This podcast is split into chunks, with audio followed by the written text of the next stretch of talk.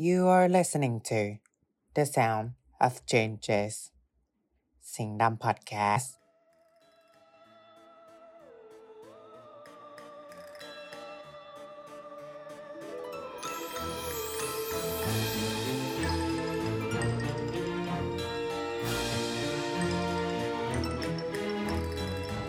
หนังสารเร็ว ดูให้ลึกคิดให้ไกล การดูหนังให้อะไรมากกว่าที่คุณคิด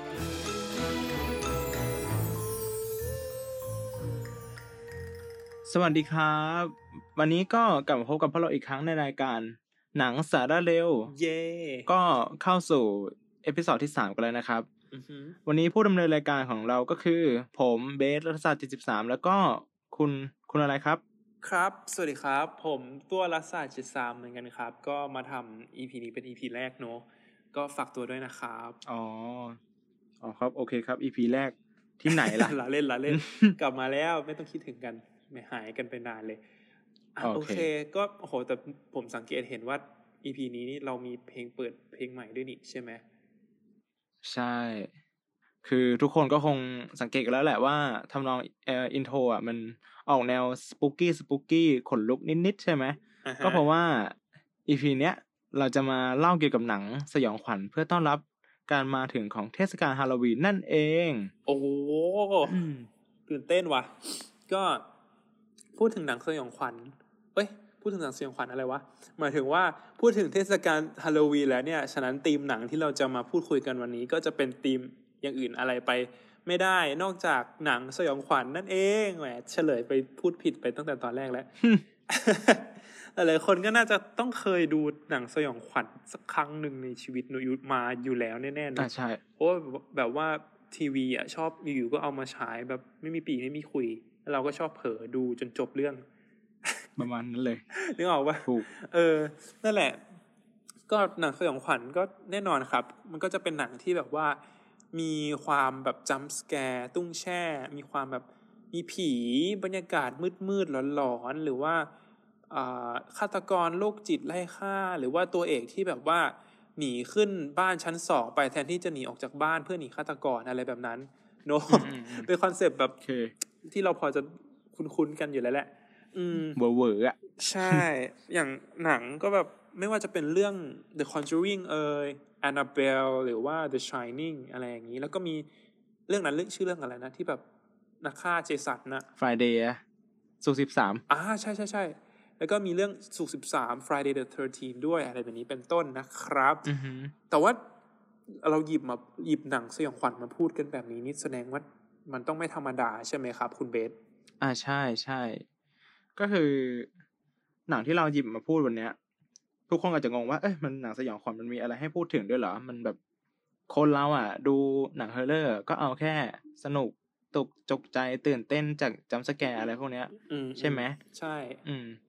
แต่ว่าจริง ๆ แล้วอะ หนังพวกเนี้ย มันเล่นกับความรู้สึกแล้วก็ประสบการณ์ของแต่ละคนในสังคม ก็แปลว่าอืมเบสิกแล้วอะ หนังสยองขวัญอะมันถูกประกอบสร้างขึ้นมาจากปรากฏการณ์ต่างๆในสังคม เช่นเดียวกับหนังประเภทอื่นเหมือนกันแหละ แต่แค่อืมมันเลือกที่จะใช้ตัวกลางสื่อออกมาเนี่ยคือผีปีศาจหรือไม่ก็ฆาตกร แค่นี้เองาอ่าฮะคอหลักของหนังพวกเนี้ยก็คือมันคือความกลัวอืมอืมไอ้ความกลัวเนี่ยเป็นเหมือนเป็นความรู้สึกที่ทุกคนหรือมนุษย์ทุกคนในสังคมเนี่ยสามารถเข้าใจแล้วก็เข้าถึงมันได้ อ่าฮะอืม ก็จริงแหละไอ้จุดเนี้ยมันเลยทำให้เออหนังสยองขวัญเนี่ยสะท้อนแง่มุมต่างๆของสังคมได้อย่างชัดเจนแล้วก็แน่นอนอ่ประมาณนั้นเอง เออ น่าสนใจน่าสนใจ แล้วหนังที่เราจะหยิบมาเหล่ากันวันนี้คือ คือเรื่องอะไรครับคุณเบสวันนี้หนังที่เราจะเอามานำเสนอกันก็คือเรื่องมิซอมมาหรือเทศกาลสยองครับผม ใช่น่าสนใจถูกมาก ถูกต้องเลยมิดซอมมาหรือชื่อภาษาไทยคือเทศกาลสยองเนาะก็เป็นหลาย ๆ คนก็น่าจะคุ้นๆแหละ เพราะว่าเขาเป็นผู้กำกับคนเดียวกับเรื่อง Hereditary อ๋อนะครับ ผู้กำกับชื่อ Ari Aster นั่นอ่าเอฮะงอ่า โดยแบบ Midsommar เนี่ยฉายเมื่อปี 2019 ส่วน Hereditary เนี่ยฉายเมื่อปี 2018 แล้วถึงแม้ว่า Midsommar จะจะแบบทำกำไรได้ไม่เท่ากับ Hereditary แต่ว่าก็ถือว่า ประสบความสำเร็จสำหรับ Ari Aster อยู่ระดับหนึ่งเลยเหมือนกันอ่าฮะอ่า เราไปไปคุยกันเรื่องแบบ อ่า ลักษณะของหนังเรื่องนี้กันดีกว่า คือความผมชอบอย่างหนึ่งก็คือความแปลกใหม่ของหนังเรื่องเนี้ย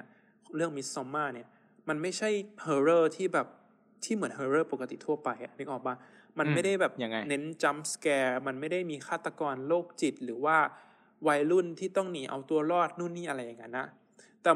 อะถ้ายกตามคำพูดของผู้กำกับมาเลยก็คือ Midsommar เนี่ยมันเป็น fairy tale ที่ถูกตีแผ่นำเสนอแล้วก็แบบมีกลิ่นอายของความเป็นหนัง horror อยู่ในตัวอ๋ออ่านึกออกปะอ่าฮะคือถ้าจะให้พูดให้ถูกก็คือมันเป็นหนัง horror แบบประเภทแบบว่า folk horror นึกออกปะยังไงไหนนะมันแบบเอาจะเอาแบบเป็น folklore นิทานพื้นบ้านเรื่องเล่านิทานพื้นบ้านตำนานน่ะเหรอ ใช่อะไรอ่าแบบฮะนั้นน่ะเออเอามาแบบตีแผ่นำเสนอออกมาในรูปแบบของหนัง horror ของความเป็น horror อะไรแบบนี้ ก็คอนเซปต์มันก็จะคล้ายๆเหมือนคุ้นๆนั่นแหละที่แบบว่า เอาล่ะฉันฉันไม่เคยมาที่นี่มาก่อนเลย แต่ฉันต้องมาที่นี่แล้วเอาล่ะอะไรจะเกิดขึ้นบ้างนะอืมอืมอืมความโกลาหลอะไรจะค่อย ๆ เกิดขึ้นก็ตามเวลาที่หนังเล่นไปนั่นแหละ โอเค ใช่ แล้วก็อีก อีกเรื่องหนึ่งที่ผมสนใจหนังเรื่องนี้มากๆเลยเนี่ยแบบชอบที่สุดแหละตั้งแต่ที่แบบที่เห็น teaser trailer เปิดตัวของหนังเรื่องนี้มา ก็คือด้วยความที่หนังอะมันเป็นแบบยังไงอะมีใช้โทนสีที่แบบสว่าง แล้วก็อือฮึมีความหลากหลายสีสีสันสวยงามมาก ๆ ซึ่งอ่าคอนทราสต์กับฉากในเรื่องหลาย ๆ ฉากเลย ที่แบบ ถึงแม้ว่าพื้นหลังมันจะแบบเป็นสีสว่าง สีอ่อน สีพาสเทล แต่ตัวสะดอตัวสะดองตัวสะดองตัวแสดง นักแสดงพูดผิดลิ้นพันนิดหน่อย ตัวนักแสดงที่อยู่แบบในฉากนั้นๆนะกลับแบบกำลังร้องไห้ กรีดร้องหรือว่าอืมมีบางฉากที่แบบเลือดสาดอยู่อะไรอย่างเงี้ย ซึ่งอืมมัน contrast กับสีสันหรือโทนหรือ mood ของภาพมาก ๆ เลยผมสนใจอ่าเรื่องนี้มาก ใช่อืมฮึอะไรแบบนี้ ในส่วนของนักแสดงก็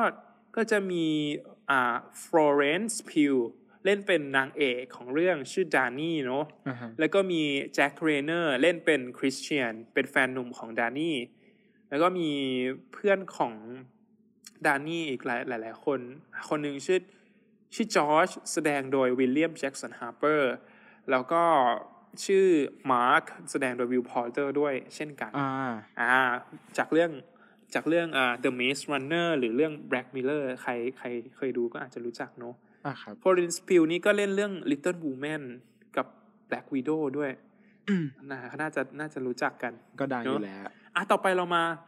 เรามาฟังเรื่องเรื่องย่อกันบ้างดีกว่า หนังน่าสนใจขนาดนี้แล้ว เรื่องย่อจะเป็นยังไงครับ คุณเบสอ่าได้ครับก็คือ จะเล่าแบบเรื่องย่อให้ฟังแล้วกันนะ คือเรื่องมันนะเกิดขึ้นเพราะว่าดานี่เนี่ยเขาตัดสินใจตามแฟนของเขาก็คือคริสเตียนแล้วก็เพื่อนๆอะ เดินทางไปท่องเที่ยวหมู่บ้านไปยังหมู่บ้านแห่งหนึ่งในประเทศสวีเดนอ่าฮะเพื่อร่วมเฉลิมฉลองในพิธีกรรมศักดิ์สิทธิ์ของชาวฮอร์กาซึ่งอืมมันจะเกิดขึ้นแค่เพียงครั้งเดียวเท่านั้นในรอบ90ปีโอ้ไอ้มันก็คือไอ้ไอ้เทไอ้เทศกาลเนี้ยก็คือมิสมิสซัมมานั่นแหละ อืมอ่า แล้วก็ในช่วงเวลาของระหว่างพิธีกรรมเนี่ยพระอาทิตย์จะไม่เคยตกดินเลยนะอืมภาพมันก็เลยจะสว่างสว่างตลอดเวลานั่นเองเฮ้ยเหมือนหลอกกันกลางวันแสกๆอะเอออ๋อเอาอะทีเนี้ย พอพวกตัวละครหลักอะเขาคุกคีอยู่กับดินแดนแห่งเนี้ยมากเท่าไหร่อือฮึก็จะยิ่งคนพบแบบนอมประหลาดประหลาดคติประหลาดประหลาดแล้วก็พิธีกรรมชวนขนหัวลุกต่างอืมๆซึ่งพอกว่าเขาจะรู้ตัว กว่าจะถอนตัวมันก็สายไปเสียแล้วอือหือตัวละครที่โดดเด่นที่สุดที่ผมคิดนะก็คือ คือดานนี่นั่นเอง เป็นแฟนสาวของคริสเตียน คือเขามีมิติเหมือนด้วยสภาพจิตใจที่ไม่มั่นคงเนี่ยทั้งเอ่อกับคริสเตียนก็ความสัมพันธ์ค่อนข้างจะล่อแร่จะไปไม่รอด แล้วก็มีปัญหาครอบครัวด้วยอ๋อไอสิ่งเหล่าเนี้ยมันเลยกลายเป็นเหมือน ปัจจัยหลักๆที่ผสมรวมอัดกันเข้ามากลายเป็นความสยอง ของเรื่องนี้เออเป็นจุดเริ่มต้นของความใช่ของความทุกชิบหายอย่างทุกทุกอย่างอืมมิซัมมาเนี่ยมันเลย เหมือนค่อนข้างที่จะสะท้อนให้เห็นความเปราะบางของชีวิตและจิตใจมนุษย์ได้ดีอืมอือฮึแล้วก็อีกเรื่องหนึ่งก็คือ อันนี้เหมือนเป็นพอยของเรื่องนะ มันคือการอ่าฮะกวาดต้อนทางความคิดนั่นเอง อ่า อืม แล้วก็เดี๋ยวส่วนต่อไปเนี่ย จะพูดถึง เหมือนเอ่อวิเคราะห์ปัญหาแล้วกัน จะให้ตัวเนี่ยพูดก่อน เดี๋ยวเราจะมาทีหลัง โอเคคโหรับอะไรวะทำไมทำไมผมมาพูดรายการนี้โยนที่ไรงานโยนงานได้พูดได้พูดแต่อะไรที่มันแบบวิชากุ้งวิชาการ เยอะมากแน่นอนอะโอเค ไม่เป็นไรเพื่องานผมทำได้อยู่แล้ว ก็อะเอางี้เตือนก่อน ตั้งแต่เนี้ยเป็นต้นไปอาจจะมีการเผย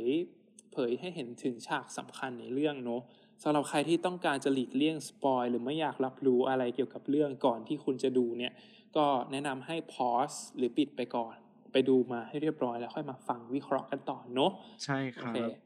แต่ถ้าเกิดว่า spoil ทำอะไรคุณไม่ได้ก็เราไปฟังกันต่อเลยดีกว่า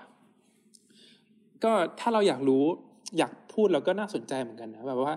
การกวาดต้อนทางความคิดที่คุณเบสพูดเมื่อกี้มันคืออะไรลัทธิ มีความเกี่ยวข้องอะไรกับเรื่องนี้มากแค่ไหนเออวิธีการของเขาเป็นยังไงอะเราไปดูกันเลยดีกว่า ก็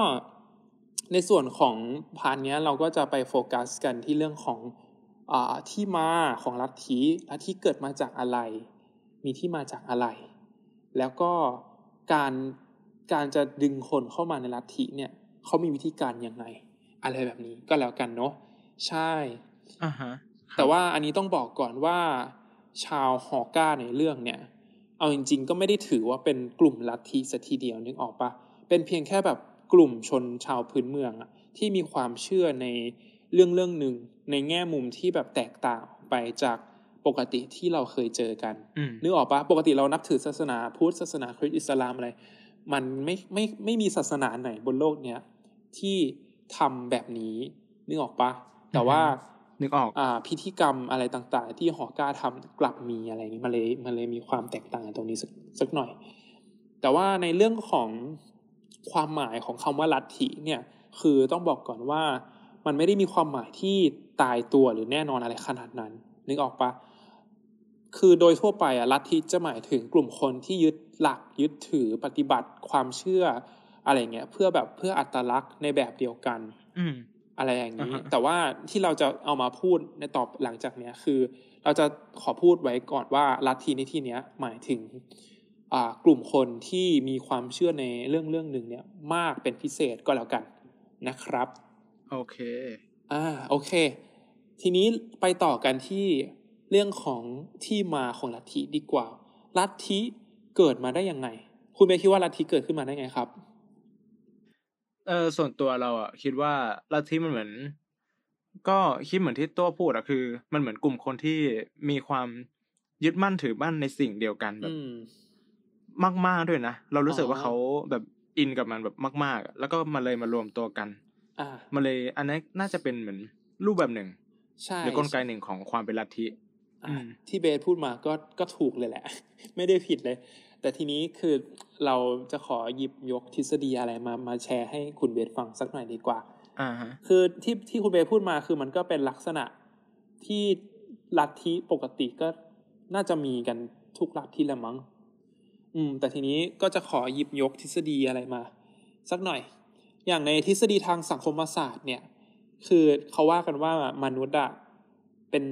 โดยธรรมชาตินะของมนุษย์อะคือเป็นมนุษย์เป็นสัตว์สังคม แต่ก็มีความเห็นแก่ตัว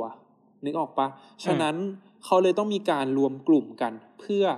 เป็นกลไกในการแสวงหาความอยู่รอดของตัวเองนึกออกปะอือฮึมันก็จะมีมันก็จะแบบไปเข้าเข้าแบบอีหลอบเดียวกับไอเขาเรียกอะไรนะวัฒกรรมที่ที่เขาว่ารวมกันเราอยู่อะไรอย่างเงี้ย อืมอืมอะไรแบบนั้นใช่ ในส่วนของอ่าในเชิงจิตวิทยาเนี่ย การรวมกลุ่มกัน หรือว่าการรวมกลุ่มของลัทธิมันมันมันเป็นการเหมือนกับแบบเหมือนเป็นการตอบสนองต่อความต้องการทางจิตใจของบุคคลบุคคลหนึ่งนึกออกปะแบบคือเวลาเราอยู่ตัวคนเดียวอะมันจะเกิดเป็นความรู้สึกแบบอ้างว้างเดียวดายโดดเดี่ยวอะไรแบบนั้นนะขึ้นมาอ่าฮะเออ แล้วทีเนี้ยคือการเรากลัวการอยู่คนเดียว ใช่ทีเนี้ย คือการรวมกลุ่มกัน และมีปฏิสัมพันธ์กับบุคคลอื่น จะช่วยจำกัดความกลัวตรงนี้ออกไปได้นึกออกปะอย่างเช่นอืมอะยกตัวอย่างฉากหนึ่งจากในหนังสละกัน ฉากแรกอะ คือที่ดานี่อะไปแบบได้เพิ่งได้รับจดหมายมาจากพี่สาวของเธอจดหมายลาตายอะนะหรือหรือว่าจะเป็นฉากที่ดานี่ทราบเรื่องอข่าวข่าวข่าวของครอบครัวของเธอ ว่าเสียแล้วอะไรอย่างเงี้ย เธอก็อันดับสิ่งแรกที่เธอทำเลยเนี่ยก็คือเธอโทรไปหาแฟนของเธอคริสเตียนทำไมก็นั่นแหละครับ เพราะว่าเธอต้องการไปปลดปล่อย แล้วก็ระบายความรู้สึกในแง่ลบความรู้สึกเดียวดายอ้างว้างตรงนั้นของเธอกับใครสักคนหนึ่งอ่าอ่าเก็ตเก็ตโอเค ต่อไปเราจะไปพูดกันเรื่องของแบบอ่า สิ่งที่ยึดเหนี่ยวหรือเชื่อมปฏิสัมพันธ์ของคนในสังคมเข้าด้วยกันไว้ นั่นก็คือหลักการแล้วก็ความเชื่อนึกออกปะว่าแบบอ่าพอคนในสังคมมีที่มีหลักการหรือความเชื่อวิธีการคิดด้วยกันเขาก็จะแบบอยู่ร่วมกันได้อะไรอย่างนี้ อืมอือฮึต่อไปผมอยากจะขอพูดในเรื่องของอ่ากลุ่มคนที่อยู่ในลัทธิลัทธิหนึ่งก็แล้วกัน อือฮึ คือปกติอะลัทธิอะเขาจะมีความแบบว่ามีความเชื่อ หรือว่ามีหลักการอะไรบางบางอย่างเพื่อให้บรรลุถึงสิ่งสิ่งหนึ่ง ซึ่งสิ่งสิ่งนั้นสิ่งที่เขาเชื่ออะไรพวกนั้นอะมันอาจจะแบบไม่เหมือนคนอื่น ไม่เหมือนปกติที่เราเคยเจอ อย่างที่ผมบอกไปตอนแรกก็คือ ถ้าเปรียบเทียบกับศาสนาคืออ่าไม่ไม่ได้แบบมีความเขาเรียกไงอะ ไม่เคยพบเคยเจอในศาสนาไหนมาก่อนเลยอะไรอย่างเงี้ยนึกออกปะอ่าอ่าก็แปลกใหม่เนาะใช่เหมือนกับเหมือนกับที่จะว่าไงนะยกตัวอย่างฉากนี้แล้วก็แล้วกัน ที่กลุ่มของดานี่เนี่ย แบบไปร่วมพิธีอัตสตูปาเป็นครั้งแรก พิธีอัตสตูปาคืออะไรครับ คุณเบสเอ่อในเรื่องอัตสตูปาก็คือการเหมือนจบวงจรชีวิตของมนุษย์นะครับ ที่เจ็ดสิบสองปีก็คือจะให้คนที่อายุถึงเจ็ดสิบสองแล้วเนี่ย กระโดดลงมาจากหน้าผาสูงๆเพื่อให้ตาย แต่ถ้าไม่ตายเนี่ยก็จะมีเหมือนชาวลัทธิคนอื่นๆเอาค้อนมาทุบให้ตายนั่นเองครับผม แค่ฟังแค่นี้ก็โหแล้วนะครับ ใช่ครับใช่อันนั้นก็คือเป็นเหมือนหลักการแล้วก็วิธีการของของชาวฮอชื่อชื่ออะไรนะฮอก้าหรือฮอก้าฮอก้าของชาวฮอก้าที่แบบว่าที่พอแบบพอดานี่แบบได้ไปเข้าร่วม พิธีอัตสตูปาครั้งแรกเนี่ยคือเธอช็อกมากว่าแบบเฮ้ยเขาทำอะไรกันเนี่ยเขาทำอะไรกันวะเนี่ยใช่ ไม่เคยเห็นไม่เคยเจอมาก่อน แล้วแบบ เธอรู้สึกว่ามันแปลกประหลาดอะไรอย่างเงี้ยนึกออกปะแล้วก็เกิดความรู้สึกแบบตื่นตระหนกตกใจกลัวต่างๆนานาขึ้นมาอะจากจากฉากนี้คือเราจะสามารถสรุปได้ว่า ดังนั้นเพียงแค่หลักคำสอนหรือว่าพิธีกรรมของลัทธิลัทธิหนึ่งเพียงแค่อย่างเดียวนะ จะไม่สามารถ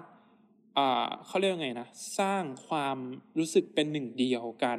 หรือว่าสร้างความผูกพันหรือว่าโน้มน้าวให้ใครสักคนหนึ่งคนเข้ามาลัทธิเออใครสักคนหนึ่งที่แบบเป็นคนนอกอะ เข้ามาในลัทธิได้นึกออกว่าเพียงเพียงแค่ความเชื่อกับหลักปฏิบัติมันไม่พอ อืมมันไม่พอ ใช่เพราะเพราะด้วยเหตุนี้เองเนี่ย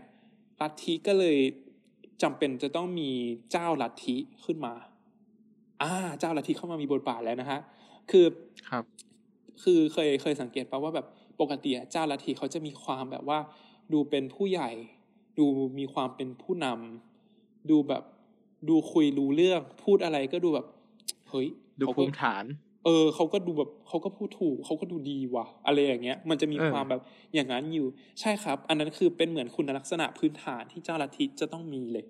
เจ้าลัทธิเนี่ยปกติคือจะต้องแบบเป็นบุคคลที่มีเสน่ห์มีทักษะในการพูดโน้มน้าว มีวัฒนศิลป์อะไรเงี้ยมีศิลปะในการเกลี้ยกล่อมทำให้แบบหลอกสามารถหลอกล่อคนให้เข้ามาเข้าร่วมลัทธิของตัวเองได้อย่างมีประสิทธิภาพนึกออกปะอือฮึ ใช่เพราะว่าเขาจะเป็นจะต้องโชว์ความคิดของเขา จะบอกว่าโชว์ก็ยังไงอยู่หมายถึงว่าพูดยังไงก็ได้ให้แบบให้คนคนนั้นนะเห็นเห็นดีเห็นงามด้วยไม่มากก็น้อยให้ให้เขาค่อย ๆ ซึมซับไปอะไรอย่างเงี้ยแต่ว่าหน้าที่ในการโน้มน้าวเกลี้ยกล่อมเนี่ยไม่จำเป็นจะต้องเป็นของเจ้าลัทธิคนเดียวนะคือ ทุกคนสามารถช่วยกันได้นึกออกปะอืมอืม แต่ทีนี้มันก็จะมาพูดถึงคำถามคำถามหนึ่งที่ว่าทีเนี้ย การที่ใครสักคนหนึ่งจะยอมเข้าลัทธิ หรือการที่ลัทธิจะโน้มน้าวใครสักคนหนึ่งเนี่ยสำเร็จเนี่ย มันเป็นเพราะอะไร มันเกิดจากอะไรได้บ้างอ่าฮะอ่า ทีนี้ผมอยากรู้เหมือนกันผมอยากจะขอพูดถึงเรื่องของนี่หลักการฉวยโอกาสจากอ่าจากสภาพจิตใจที่ไม่คงที่ของเหยื่อ เป็นทฤษฎีทฤษฎีหนึ่งเลยก็ว่าได้มาผมผมแปลมาจากภาษาอังกฤษ มันคือ manipulation and exploitation of the vulnerables อะเออมันคือแบบฉวยโอกาสชิงแบบเอาเปรียบจากสภาพความไม่มั่นอ่าฮะคงของอารมณ์อะไรอย่างเงี้ยอืม นึกออกปะแบบอะพอพูดถึงอะพูดถึงแบบเวลาใครจะโน้มน้าว ใครสักคนหนึ่งได้สำเร็จเนี่ย คือเอาจริงๆป่ะมันมันหลักๆ แล้วมันประกอบด้วยสองอย่างเว้ยคือหนึ่งอะ เราเราจะต้องมีกลวิธีในการโน้มน้าวที่อืมที่มันแบบเหมาะสมอะแล้วก็สองเลยก็คือ สภาพของเป้าหมาย ไม่ว่าจะเป็นสภาพร่างกายจิตใจ และรวมไปถึงสภาพแวดล้อมของเป้าหมาย เราจะต้องแบบเออเอาตรงเนี้ยมามาคำนึงถึงด้วยเพื่อที่ว่าเราจะโน้มน้าวเขาเนอะอืม ทีเนี้ยอะก่อนอื่นเราก็ต้องมาทำความเข้าใจก่อนว่าทำไมคนคนหนึ่งถึงเลือกที่จะ เข้าร่วมลัทธิหรือปักใจเชื่ออะไรบางอย่างในลัทธินึกออกปะคำตอบอือฮึง่าย ๆ เลยเนี่ย คือมันก็มีอยู่จะอยู่จะมีอยู่สองอย่างโอ้ยลิ้นพันอีกแล้วก็คือหนึ่งเลยเนี่ยคือเขาต้องการแสวงหาคำตอบ เรื่องใดเรื่องหนึ่งของเขาอยู่ที่เขาแบบตามหามาแค่ไหนเขาก็ไม่เจอสักทีอืมและสองเลยก็คือ คนคนนั้นน่ะเขากำลังตามหาที่ที่หนึ่ง สังสังคมสังคมหนึ่งหรือว่าคนคนหนึ่งหรืออาจจะหลายคนก็ได้นะ ที่แบบที่จะยอมรับในตัวเขา หรือสามารถอ่าฮะมอบความรักให้แก่ตัวเขาได้ อะไรอย่างเงี้ย ซึ่งไอ้ทั้งสองข้อที่พูดมาเมื่อกี้คือมันเป็นมันสอดคล้องกับจุดมุ่งหมายของการรวมกลุ่มกัน เพื่อตอบสนองต่อความต้องการทางจิตใจ อืมอืมหรือก็คือแบบรวมกลุ่มกันเพื่อแบบขจัดความกลัวความ ว้าเหวความอ้างว้างออกไปอะไรอย่างนี้ อือหืออืมก็มาทางจิตวิทยาเลยเนาะใช่เน้นเน้นเลยเรื่องนี้ โอเค ทีนี้อยากจะขอไปเจาะลึกเรื่องของอ่าการแสวงหาคำตอบ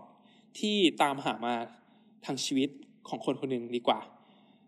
อือหือคือในการที่คนคนหนึ่งจะยอมตัดสินใจเข้าร่วมลัทธิหรือยอมปักใจเชื่อในลัทธิเนี้ยก็คือนั่นก็เป็นเพราะว่าลัทธิอะมีคำตอบ ที่เขาตามหาอยู่มานานนึกออกปะแบบอืมโอ้ในที่สุดฉันก็รู้แล้วอะไรอย่างเงี้ย มีความ นั่นแหละ คือคือปกติอะลัทธิอะเขาจะมีคำตอบของเรื่องที่ของคำถามที่แบบ มันมีความเป็น abstract มีความแบบว่า เออไม่ได้มีคำตอบที่ตายตัวขนาดนั้น อย่างเช่น เรื่องอ่าฮะคำถามที่แบบว่า ความตายคืออะไร โลกหลังความตายเป็นยังไง อ๋ออะไรอย่างเงี้ย ตายไปอ่าหลังจากที่ตายไปอ่าแล้ว เราจะไปเจอกับอะไร หรือว่าจะเป็นเรื่องของความรัก ความรักคืออะไรทำยังไงทุกคนถึงจะรักเรา อะไรอย่างเงี้ย มันจะมีมันจะมีความแบบ โดยเฉพาะเจาะจงนิดนึง แต่ก็ แต่ก็เป็นคำถามที่แบบไม่ได้มีคำตอบที่ตายตัวขนาดนั้น อืมเข้าใจ แต่ละที่สามารถให้คำตอบที่ไม่ตายตัวนั้นออกมาเป็นแบบรูปแบบที่ตายตัวได้อะเออ ใช่ อ่าอ่าอ่าอืม พอแบบว่า พอเขามีคำตอบให้อย่างเงี้ย แล้วแบบถ้าเกิดว่า จะว่าไงเดียพอเขามีคำตอบในในสิ่งที่คนคนหนึ่งกำลังตามหาอยู่อะมันก็จะเป็นเหมือนกับการแบบ เฮ้ย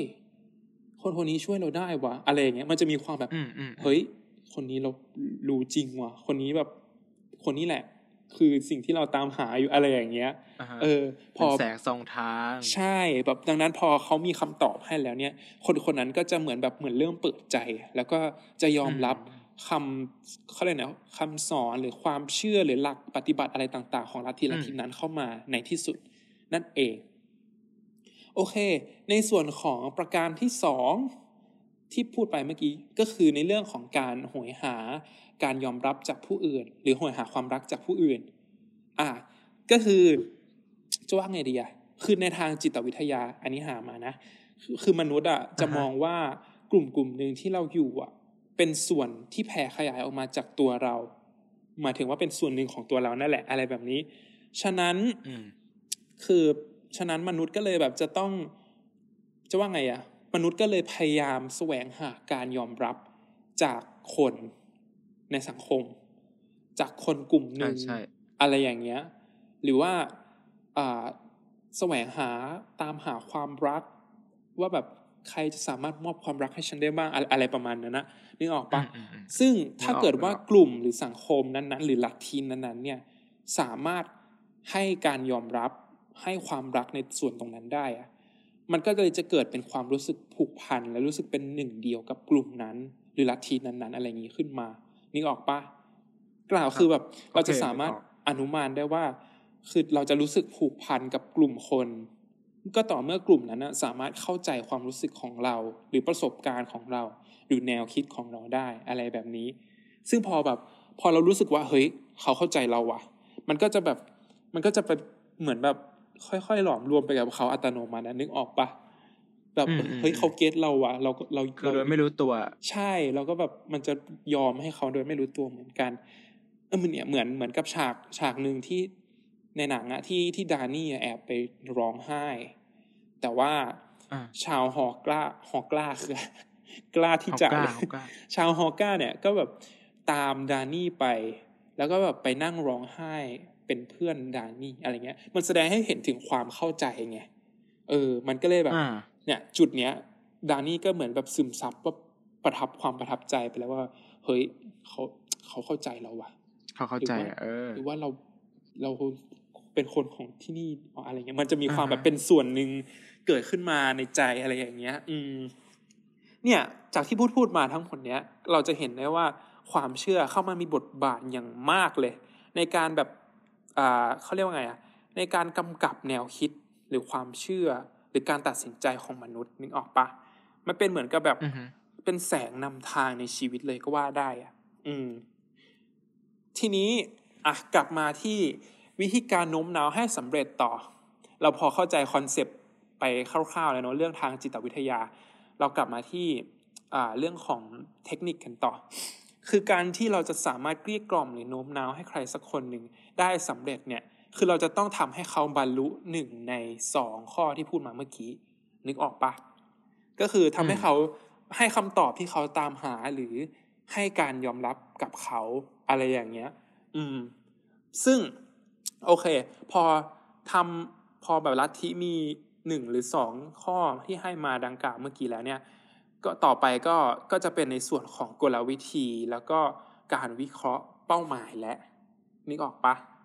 อืมอ่าฮะไปโฟกัสกันต่อโฟกัสอีกละเหมือนเลคเชอร์เลยอะใช่ เออจริงเนื้อแต่หาว่าเยอะแต่ว่าน่าสนใจจริงนะเอาดี ผมอ่านผมยังขนลุกเลยเนี่ย ในส่วนของแบบกลวิธีนะคือ คือวิธีการที่เขาจะโน้มน้าวหรือเกลี้ยกล่อมใครสักคนหนึ่งอะวิธีการที่เขาจะใช้ก็คือ เขาจะมีหลักการอยู่ที่ว่า ค่อยๆทำให้เป้าหมายเนี่ย เปลี่ยนแนวคิดวิธีการคิดของตัวเอง ไปเหมือนไปให้แบบเปลี่ยนแนวคิดหรือวิธีการคิดให้เหมือนกับลัทธิไปด้วยตัวของเขาเองอะนึกออกปะอือฮึคือคือแบบเขาจะไม่ได้เกลี้ยกล่อมหรือโน้มน้าวกันตรงๆ ไม่ได้มีการบอกหรือแนะนำกันตรงๆ แต่เขาจะแสดงออกมาในแบบทางอ้อมอะไม่ว่าจะเป็นเรื่องของกริยาท่าทางหรืออะไรก็ตามแต่ที่มันไม่ใช่การบอกกันตรงๆ อืม หรือ จะว่าไงดีอะกล่าวก็คือวิธีการที่เขาจะแบบโน้มน้าวของลัทธิเนี่ย คือโอ้ยโน้มน้าวของลัทธิคืออะไรวะหมายถึงว่าวิธีการที่ลัทธิจะโน้มน้าวใครสักคนเนี่ยคือ มันก็จะต้องมีความค่อยๆตะล่อมกล่อมเกลาเขาไปทีละนิดทีละนิดนึกออกปะหรือออ่าฮะมีอีกวิธีหนึ่งที่ผมสนใจน่าสนใจมากเลยก็คือ มันคือวิธีการที่เรียกว่า foot in the door เท้าอยู่ในประตูประตูหนีบหรือเปล่าไม่แน่ใจยังไง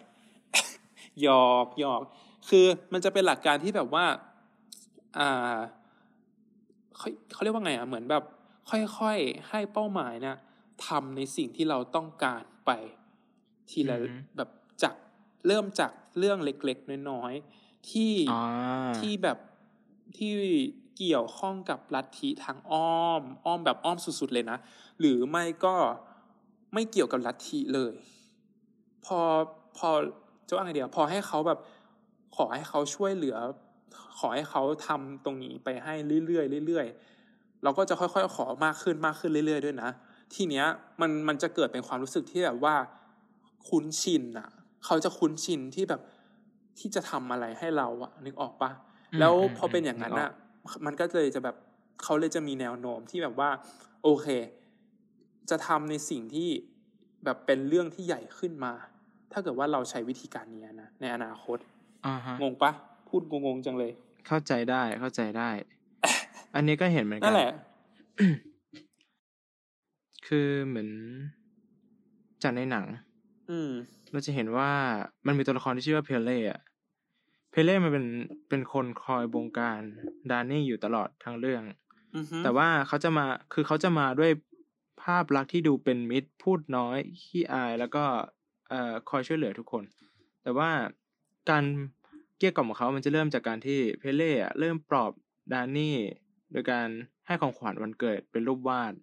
แล้วก็คอยปลอบหลังจากพิธีแอตตัสตูปาเพราะว่าดานนี่เนี่ยกลัวมากตื่นตระหนกอย่างหนัก แล้วก็เพเล่เนี่ยพยายามจะทำความเข้าใจต่อการสูญเสียครอบครัวของดานนี่ แล้วก็คือเขาบอกว่าเขาอะก็เป็นเด็กกำพร้าเหมือนกันเพราะพ่อแม่ก็ตาย อือฮึ ทีนี้ในหนังก็ เหมือนจะว่า ยังไงดีนะ จะมีการใช้ เอ่อ อุปกรณ์บางอย่างเข้ามาช่วยด้วย ในการเกลี้ยกล่อม อย่างเช่น ในเรื่องเนี้ย ก็คือการใช้เครื่องดื่ม แล้วก็สารให้อาหารจากชาวฮักกาอ่าที่มีฤทธิ์ในการกด แล้วก็หลอนประสาท น่าจะเป็นอะไรสมุนไพรสักอย่างนี่แหละอืมอืมอย่างในตอนท้ายๆเนี่ย เราก็จะเห็นว่าดานนี่น่ะ คือไม่ ไม่มีความสามารถในการคิดวิเคราะห์แล้ว คือเริ่มมึนแล้ว ก็เข้าร่วมกับเอ่อฮักกาไปเข้าร่วมพิธีเต้นเพื่อค้นหาเมควีนอืมอ่าทีเนี้ยเราพูดถึงกลวิธีไปแล้วอะ เราจะมาพูดถึงอีกปัจจัยหนึ่งนั่นก็คือสภาพแวดล้อมของตัวเป้าหมาย อืมฮึอืมฮึการที่การที่คนคนหนึ่งจะทำอะไรสักอย่างใช่ไหมการตัดสินใจอะมันนอกจากมันจะขึ้นอยู่กับความคิดแล้วก็มุมมองแล้วอะ มันยังถูกกำหนดด้วยปัจจัยแวดล้อมด้วย อย่างเช่นเอ่อสภาพจิตใจ สภาพสังคม ครอบครัว แล้วก็รวมถึงเพื่อนฝูงของคนคนนั้นด้วยอืมฮึอืมฮึก็คือ ผู้ที่เข้าไปเกลี้ยกล่อมอะต้องใช้วิธีที่แยบยลบวกกับเอ่อการใช้ประโยชน์จากสภาพแวดล้อมของเป้าหมาย เพื่อให้เออการเชฟการตัดสินใจของตัวเป้าหมายเนี่ย เป็นไปในตามที่เขาต้องการได้ อือฮึ อ๋อมีความจริงๆเลย ก็คือตัวพูดไปแล้วใช่ไหมว่า เอ่อการรวมกลุ่มลัทธิอะมันมีบทบาทในการเหมือน fulfill แล้วก็เอ่อตอบสนองต่อความต้องการทางอารมณ์ของแต่ละยิแต่ละคน อืมอืมใช่ไอ้พอยใช่เนี้ยลัทธิมันจึงมันจะมองหาคนที่กำลังแสวงหาอะไรบางสิ่งบางอย่าง เพื่อที่ไอ้ความเป็นลัทธิเนี่ยจะได้เสนอตัวเข้าไปแล้วก็บอกว่าเออเราเนี่ยเติมเต็มคุณให้คุณได้นะอืฮึ ประมาณนั้นอืมฮึอืมฮึคนที่เป็นเหยื่อส่วนมากหรือเป็นเป้าหมายของลัทธิเนี่ย ส่วนมากจะเป็นคนที่สภาพจิตใจกำลังย่ำแย่ หรือเป็นอธิบายง่ายๆ ก็คือเป็นคนที่กำลัง suffer อะอะอืมเพราะว่าคนเหล่าเนี้ยคือคนที่ไม่มีความมั่นคงในอารมณ์และก็จิตใจอ่าอ่าฮะซึ่งในทางจิตวิทยาแล้วอะบุคคลที่มีสภาวะ เช่นเนี้ยมันมักจะถูกเกลี้ยกล่อมหว่านล้อมแล้วก็บงการได้ง่าย อันนี้คือหลักการสำคัญเลยอ๋อ ในการชักจริงจริงเหมือนชักจูงคนเข้าสู่ลัทธิอ๋ออ๋อฉะนั้นแบบการการใช้เครื่องดื่มของเขาอะที่เป็นแบบที่เป็นยาอย่างเงี้ยเนาะก็เลยเหมือนอ่าแบบเหมือนเป็นเป็นตัวเขาเรียกไงนะเป็นเหมือนตัวช่วยปัจจัยอะหนึ่งที่ที่ทำอ่าฮะให้สภาพแวดล้อมของเหยื่อเนี่ยแบบเข้าใกล้กับความเขาเรียกว่าไงนะกล่อมเกลี้ยกล่อมง่ายขึ้นอย่างงี้วะนึกคำไม่ออก คือมันขึ้น มันขึ้นอยู่กับ คือเหมือนมันมันมันไปขจัดความคิดของเหยื่อให้ช้าลงอ่าาอะไรอย่างงี้ อืมอืมอืมอืมนึกออกนึกออก อือฮึอ่าอันนั้นก็เป็นสเป็นสภาพแวดล้อมหนึ่งเหมือนกัน อืมก็กลุ่มลัทธิเนี่ย มักจะมามาอะไรล่ะ เขาจะพาคนเหล่าเนี้ย พาเหยื่อเหมือนเข้าไปสัมผัสกับความเป็นลัทธิความสัมพันธ์ต่าง ๆ ภายในนั้น อือฮึทีนี้เอ่อเพื่อฟูลฟิลใช่ไหมล่ะ อืมอืมใช่ใช่ลัทธิก็เลยพาคนเหล่านั้นเข้าไปสัมผัสกับภาพมายาของความรัก เป็นภาพลวงอะไรอย่างนี้อ๋อฮะอือ๋อมฮะอย่างเช่นในเรื่องเนี้ยก็จะถาโถมด้วยการเลิฟบอมหรือการโถมความชมเข้าใส่คำสรรเสริญ จนตัวเป้าหมายเนี่ยเกิดความรู้สึกว่า โอ้ยทำไมฉันอยู่ที่นี่แล้วรู้สึกดีจังรู้สึกเหมือนสูงส่ง ไม่เคยแบบได้จากโดนแบบนี้มาก่อน ไม่เคยได้รับเออือมเออนึกคืออยู่กสังคมภายนอกเนี่ยเขาไม่มีทางได้รับมันแน่อืมอืมอืมๆมันก็เลยเกิดเป็นเหมือนเป็นเส้นแบ่งระหว่างความเป็นสมาชิกภายในลัทธิกับกลุ่มคนภายนอกขึ้นมาอืมลัทธิเนี่ยจะสร้างเหมือนเป็นภาพมายาคติของความแตกต่างมคือคนภายในจะได้รับเหมือนภาพที่ดี ใช่ไหมล่ะอืมอืมต่างกับเอ่อคนที่อยู่ภายนอกลัทธิทั้งนี้เนี่ย เพราะว่า เพื่อให้สมาชิกอะแล้วก็เป้าหมายอะเหมือนเริ่มเฟดออกจากสังคมอ่าฮะอ่าฮะเพื่อเอ่อลัทธิจะได้คีปคนเอาไว้ภายในให้ได้มากที่สุดอือือหือมโอ้มันดูเป็นการเหมือนบงการทางความคิดนะ ไม่ใช่ เอ่อ ไม่ใช่การหวานล้อมหรือโน้มน้าว คือเขาเข้าไปแทรกแซงจิตใจของอ่าตัวเป้าหมายให้ค่อยๆ สูญเสียความเป็นตัวเองไปเรื่อยๆ แล้วก็ให้เหมือนอืมเดินทางในทางที่ลัทธิเนี่ย วางไว้ให้อ๋อ ใช่มิซัมมาเนี่ยเลยเป็นเป็นหนังที่เยี่ยมมากในการแสดงให้เห็นว่าลัทธิลัทธิหนึ่งเนี่ยมันสามารถหลอกใช้บุคคลที่กำลังตกอยู่ในความสิ้นหวังล้มเหลว หรือว่าเศร้าส้อยได้อย่างไร นั่นเองมโหแบบโคตรหลายชั้นอะมีชั้นเชิงมากอะอืม นี่ต้องดูหลายรอบเหมือนกันเนี่ยกว่าจะแบบกว่าจะคิดได้ขนาดเนี้ยมันมันมันยากงงอยู่ อืม จริงจริง ว่าว่าแล้วก็คุณเบสรู้สึกครับคุณเบสคิดยังไงผมกับแบบลัทธิบ้าง แบบแนวคิดเกี่ยวกับลัทธิแล้วก็ความเป็นลัทธิตรงเนี้ยอ่าคือเรามองว่าลัทธิเนี่ย มันเป็นอะไรที่กว้าง เราโฟกัสไปที่แนวคิดของมัน อืมอืมอืมคือลัทธิอะเปอมันสามารถมองไปสู่การที่ว่าทำไมคนคนหนึ่งถึงปักใจเชื่อในหลักความคิดหนึ่งแบบไม่ลืมหูลืมตามหรือว่า ทำไมแนวคิดบางกลุ่มอะถึงได้รับการสนับสนุนมากกว่าอีกแบบหนึ่งทำไมเขาถึงโดนครอบงำได้อ่าอือฮึคืออืมคือไม่ใช่ว่าลัทธิมันมันมันไม่ดีนะอืมแต่ว่ามันต้องมีเราต้องมีวิจารณญาณในการ เอ่อเสพใช้คำว่าเสพสื่อแล้วกัน น่าจะได้ประกัน รับข้อมูลอย่างนี้ไหมมอ่าใช่เก็ตใช่เก็ตอือฮึคือเหมือน พอคือถ้าคนเราโดนครอบงำได้ง่ายเนี่ย มันก็สามารถเป็นสิ่งสะท้อนได้ว่า สังคมสังคมนั้นอะ อาจจะย่ำแย่จนถึงขนาดที่ว่าทำให้คนเราอะซัฟเฟอร์แล้วก็หันไปหาที่พึ่งทางจิตใจอันอื่น แทนอ่าอือหือประมาณนี้เออเออเออน่าคิดน่าคิดน่าคิด มีมีเรื่องไหนที่แบบคิดถึงแบบหมายถึงว่า คล้ายๆกับลัทธิหรือหรือว่า ไปทางเป็นแบบเป็นไปในทางเดียวกันกับลัทธิอะไรอย่างงี้บ้างไหมที่แบบคุณเบสพอจะนึกออกอ่าถ้าให้นึกเหรอ ก็อืมมีนะนึกนึกออกอยู่นึกออกอยู่ ก็คืออะคนสมมติว่าคนติดยา ถูกไหมอ่าอ่าติดยาติดยาอ่าอ่ายกตัวอย่างก็คือ คือคือน่าจะเคยได้ยินว่า เอ่อเครียดกินเหล้าเครียดเสพยาเครียดดูดบุหรี่ดีกว่า อย่างเงี้ยอืมอืม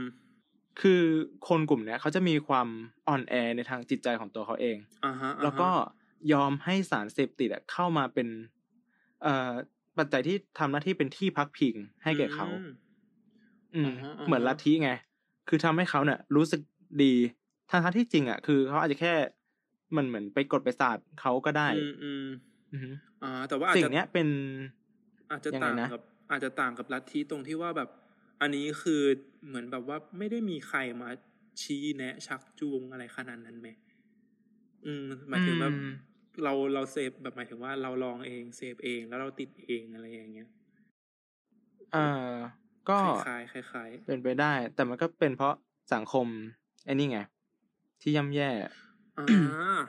เขาเลยรู้สึกเหมือนขาดความสุขในชีวิตไป อืมอืมอืมอืมน่าน่าคิดน่าคิดอ่าฮะอืมันเหมือนเป็นสิ่งเดียวที่เขาเสพได้แล้วก็ทำให้ชีวิตเขามีความสุขอะอืมก็เลิกไม่ได้ ถูกปะล่ะอ่าอ่า เออ ก็จริงก็จริอีงกอันหนึ่งก็ลอตเตอรี่คนเล่นหวยลอตเตอรี่เหรอคนเราคนเราอะเล่นหวยเพราะอะไร ก็น่าจะอยากรวยอย่างงี้มันอยากถูกหวยรางวัลที่หนึ่งอ่าฮะอ๋อคือเราจะมองว่าคนที่อยากรวยเนี่ย ก็คือเหมือนเป็นคนทั่วไปในสังคมนั่นแหละอืมอืมอืมเขาที่เขาได้รับผลกระทบจากเออไอระบบโครงสร้างทุนนิยมที่มันเป็นทั่วโลกเนี่ยตอนเนี้ย อืมอืม ทีนี้พอเขาเข้าไปเล่นหวย มันก็จะให้ความสุขเหมือนกับลัทธิอย่างหนึ่ง เพราะว่าคือเขาต้องไปคุกคีอยู่ในวงการนั้นถูกปะแล้วก็พอมาเล่นไปเรื่อยๆมันก็เสพติด อืม ขาดไม่ได้อืมอะไรประมาณนั้นอ่าฮะอ่าฮะโหคนลุกเลยอะเรื่องมันมันซับซ้อนขนาดนี้เลยเหรอเนี่ยเอ้ยแต่พูดถึงยากผมมากอะผมก็นึกถึงเรื่องเรื่องหนึ่งขึ้นมานะ เกี่ยวกับ feminist movement นะในประเทศเราอะอ่าอ่าอ่าอ่าอืมอืมคือแบบด้วยความที่ฟังอยู่เหมือนกันเพศหญิงอะแบบมีเขาเรียกไงถูกกดทับ ถูกแบบกดขี่มาตั้งแต่แบบสมัยเดอะแล้วอะนึกออกปะสมัยเดอะใช้คำนี้ถูกปะเนี่ยก็คือแบบมีมานานมากแล้วอะการแบบกดขี่เพศหญิงอะนึกออกปะอืมอ่าฉะนั้นนึกออกแบบพอพอเขาแบบ พอเขาแบบว่าสมัยมันสมัยนี้มันยุคสมัยมันเปลี่ยนไปมันแล้วเปลี่ยนเนาะไปเนาะอืม แล้วก็อืมแบบเขาเขาแบบเล็งเห็นถึงประเด็นปัญหา แล้วก็แบบออกมา point out อะไรอย่างเงี้ยก็แบบมีความคล้ายๆกับลัทธิในในบางมุมเหมือนกันนะ แบบว่าเอ่อเนี่ยคือมันเหมือนเขาจะเชื่อว่ายังไงอะเนี่ยเราสามารถทำให้เพศมันเท่าเทียมกันได้มากกว่านี้ อะไรอย่างเงี้ย หรือไม่ก็แบบอ่าฮะเราอ่าฮะเราสามารถลดความเดือดร้อนที่ที่คุณไม่ใช่ลดเขาเรียกว่าไงนะแบบเหมือนแบบว่ายังไงอะยับยั้งเหรอ เราสามารถยับยั้งไม่ให้เกิดความเดือดร้อนต่อแบบความไม่เท่าเทียมทางเพศ สวัสดิการทางเพศเอยอะไรเอยอย่างเงี้ย ได้มากกว่านี้อะไรอย่างงี้มันมันก็จะมีความแบบอ่าเก็ตเป็นเหตุเป็นผลมีความแบบเอ่อวิทยาศาสตร์อ่าเข้ามาเกี่ยวเนอะมันจะไม่ใช่แบบอ่าฮะแค่ความเชื่อเหมือนในลัทธิ อย่างนี้อือฮึอืม แต่ว่าวิธีการน่ะ อาจจะมีแบบบางส่วนที่คล้ายคลึงกับลัทธิอยู่เหมือนกันอ่าอ่านั่นอ่าเอง แต่พอพูดถึงเรื่องเฟมินิสต์แล้วก็ก็ไปนึกถึงเรื่อง hyper royalism เหมือนกันเนี่ยคุณเบนน่าจะแบบเชี่ยวชาญเรื่องนี้ไหมไม่ไม่ไม่ผม hy per royalism อะเอผมอ๋อไม่ใช่ royalist อ๋ออ๋อคือคือเนี่ยแบบพอพอมานั่งแบบคิดคิดตามดูนะ นี่ก็รู้สึกแบบว่า เออ น่าคิดเหมือนกันนะว่าแบบทำไม คนเราถึงได้แบบมีศรัทธา อันแหลงกล้า มีความเชื่อออแบบปักใจเชื่อในราชวงศ์มากขนาดอ่านั้อ่านอ่าอ่าแล้วแบบทำไมเขาถึงปักใจเชื่อมาจนถึงทุกวันนี้ด้วยอะไรอย่างเงี้ย อืม น่าคิดนะน่าคิดนะ คุณเบย์คิดว่าไงบ้างเรื่องเนี้ย คือ ไม่ได้กล่าวถึงราชวงศ์ไหนเป็นพิเศษนะ แต่ว่าคือเรารู้สึกว่า การที่คนเราจะศรัทธาสมมติ กับราชวงศ์มาก ๆ เนี่ย มันน่าจะอาจจะเป็นเพราะเหมือนความภาพลักษณ์อันดีของเจ้าลัทธิไหมอืม อืมอืมอืมมีส่วนมีส่ตัววนคิดว่าไง ก็แบบอืมจะว่าไงดีอะ คืออย่างที่เบสบอกนั่นแหละว่าภาพลักษณ์มันส่งผลต่อแบบการคิดวิเคราะห์การตัดสินใจเชื่อของเราด้วยอะไรอย่างเงี้ยของมนุษย์ เออพูดของเราก็ยังไงอยู่ นั่นแหละ คือจะว่าไงดีอะมันจะเข้ากับ หลักทฤษฎีอันหนึงเลยมั้งผมเคยไปอ่านเจอ ว่าแบบว่าสภาพสังคมแล้วก็ประวัติศาสตร์อะจะเป็นตัวกำหนดความเชื่อของคนในสังคมในแต่ละช่วงเวลานึกออกปะอ่าอ่าแล้วอ่าแล้วมันก็จะอ่าลากยาวต่อไปเรื่อยๆอะสรุปง่ายๆก็คือแบบว่าอ๋อแบ็กกราวด์ของของเจ้าลัทธิหรือว่าของลัทธิเป็นยังไง มีประวัติศาสตร์ความเป็นมายังไง ภาพลักษณ์เป็นยังไง มันก็จะส่งผลในแต่ละยุคแต่ละสมัย ต่อความคิดของคนคนคนคนนั้นนึกออกปะ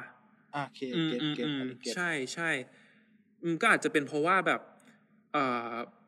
สำหรับคนที่ศรัทธาในราชวงศ์อยู่นะก็อาจจะเป็นเพราะว่าราชวงศ์เนี้ยเขามีภาพลักษณ์ที่ดีมาตลอด เออออาจอาจจะเป็นแบบนั้นแหละ จนเพราะว่าอ่าเป็นไปพอได้พอเป็นอย่างนั้นปุ๊บเขาก็แบบ เออฝังใจเชื่อมาจนถึงปัจจุบันอะไรอย่างนี้ จนกว่ามันจะมี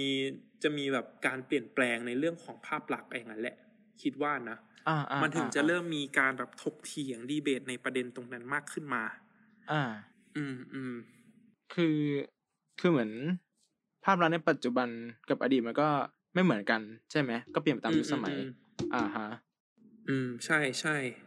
อะแล้วอันนี้ทุกคนคิดยังไงกันบ้าง คุณผู้ฟัง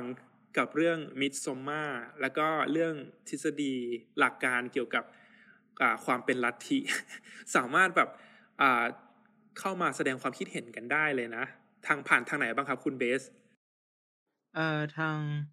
YouTube ครับผมแล้วก็คือพวกเราต้องการกำลังใจนะ ถ้าสมมติว่าใครมี feedback อะไรก็อยากให้ฝากคอมเมนต์หรือก็ในทวิตเตอร์ก็ฝากติดทวิตแฮชแท็กหนังสาระเร็วด้วยนะครับ อ่า เรามีทวิตกันด้วยนะ อย่าลืม ไม่ไม่แน่ใจว่ามีคนติดแฮชแท็กกันบ้างแล้วหรือยัง ก็นั่นแหละครับอืมเราก็อย่าลืมมากดไลค์กด subscribe ช่อง YouTube ของเรากันด้วยนะครับ แล้วก็อย่าลืมกดติดตามใน Spotify Premium ไม่ใช่ Premium สิ Spotify แล้วก็ไม่ไม่ช่องทางอื่นๆของเรากันด้วยนะครับแล้วก็สำหรับวันนี้พวกเราสองคนก็อาจจะต้องขอตัวลาไปก่อน ไปร่วมเทศกาล Midsommar กันก่อนแล้วพบกันใหม่ไม่เอา episode หน้าก็แล้วกัน ไม่เอาไม่ดีอะครับก็ไว้พบกันใหม่ episode หน้าครับสำหรับวันนี้ก็สวัสดีวันฮาโลวีนสยองครับผม บ๊ายบายครับผม บ๊ายบาย